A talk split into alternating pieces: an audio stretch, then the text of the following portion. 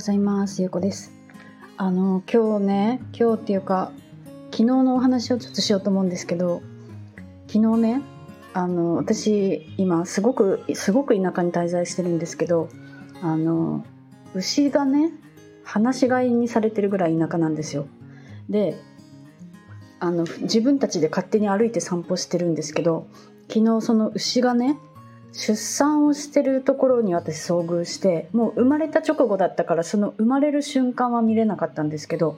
きもうパッて、ね、見たらもう生まれてた生まれてたところだったんですね。でえーと思って、なんかもうその、そのちょっと見たかったからね、一部始終を見てたんですよ。でなんかあの結構感動して、それを動画に撮ってね、それストーリーにインスタのストーリーに上げてるんですけど、もうその生まれた牛をねお母さんが舐めていて、で立とうとしてるんですよね、頑張って。でそれが立てなくて転んでみたいなのを繰り返してたり、ずっと舐めたりしていたりで、あのお母さんのとこからなんか液体みたいなね、なんかこう膜膜に膜が膜の中に入ったこう液体みたいのが出てきたりとか、なんかそういうのまで全部 見, 見えたんですよね。すいません、朝からこんな話をしてね。でもそなんかそれがもうすごくて、で最後立ち上がって立ち上がるところまでね見たんですよ。なんかこういうのないなって、なかなか見る機会ないなと思ってね、なんかすごく感動したんですよね。でなんかそのその前の日、昨日昨日か一昨日だったかに、その宿のねあのオーナーがいるんですけど、 朝, 朝ごはん食べてる時とかによく一緒に座ってるからお話をねよくするんですけど、なんかね日本には牛はいるかみたいなことをね言われて、うん、なんかいるけどなんか何なんか工場じゃないけど、その食べるためにね育てられてるみたいな話をしたんですよね。なんかすごいこう悲しい悲しいっていうか、まあなんかそのね、そうやってお肉を食べれるっていうのはやっぱりすごいいいことだし、そうやって作ってくれてる人がいるっていうのはねすごいことだけど、なんかやっぱりそのシステムっていうかね、なんかそうやってこう人工的に作らされてるって、なんかやっぱりちょっと悲しいなって思ったりね。なんか私はあのサーフィンが好きだから、結構そのあの環境のこととかに興味を持ってね、あのお肉を食べないとかにも挑戦したりしたことあるんですよね。そうなで今はそう今はそういうことはやってないんですけど、なんかそういうこう仕組みをこう勉強したりとかもしたんですよね。この環境のこととか、なんかできるだけ環境にいいものを選んだりとかね、なんかそういうことをしたことがあって、でなんかその私はすごく完璧主義なんですよね。だからそうやってそういうことをやりだすと、あの本当になんか 人, 人まで気になっちゃって、 な, なんでこの人はお肉食べてるんだろうとかね、なんかそういうで自分が完璧にできない自分がすごく嫌になったりとか、なんかその私はそういうことに興味持ってたのは宮崎に住んでた時なんですけど、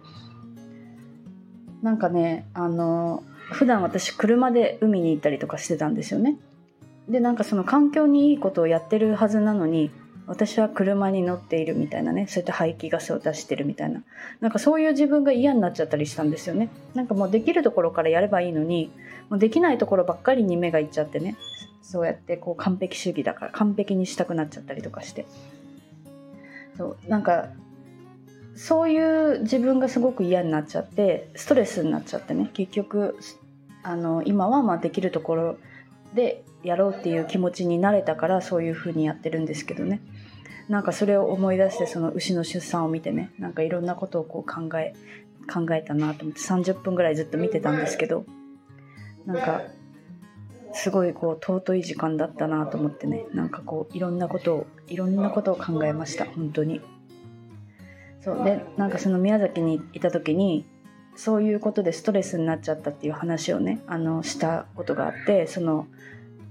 バーをやってるねあの女性とサーフィンの海の中で出会ってね、あのじゃあ今度バーに行きますって言ってバーに行ってお話ししてた時に、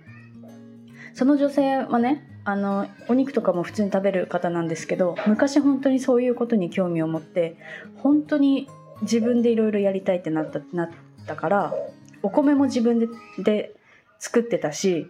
鳥を育てて鶏をさ自分でさばいて食べてたらしいんですよね。なんか鶏以外のお肉は食べてなかったらしいんですよ。卵とかも鶏から生まれたやつを自分で取って食べてたらしくて、なんかそういうところまで行き着いて実やってみたら、なんかその他のね、そうやって作ってくれてる人のありがたさが分かったりとかしたみたいな話をしてて、もうなんかね、結局そういうことをね、一回やってみると分かるんですけど、人間って生きてるだけで生きてるだけで自然を壊してるんですよね。でなんかそういうことに気づいたら、やっぱりこのできるところからできるところからやっぱりやるしかないなっていうのに思ったし、まあ、それこそなんかそうやって完璧にね完璧にそうやってやろうっていうんじゃなくて、できるところをやって、で人がどうしてるかっていうところはね、気にするべきところじゃないなって思うから、うん、なんかもうちょっと牛の牛の話しようと思ったら、そういうことをいろいろ思い出して話してしまいました。うん、まあなんかそういうそういうお話です。で、あのそのインスタのねストーリーのあの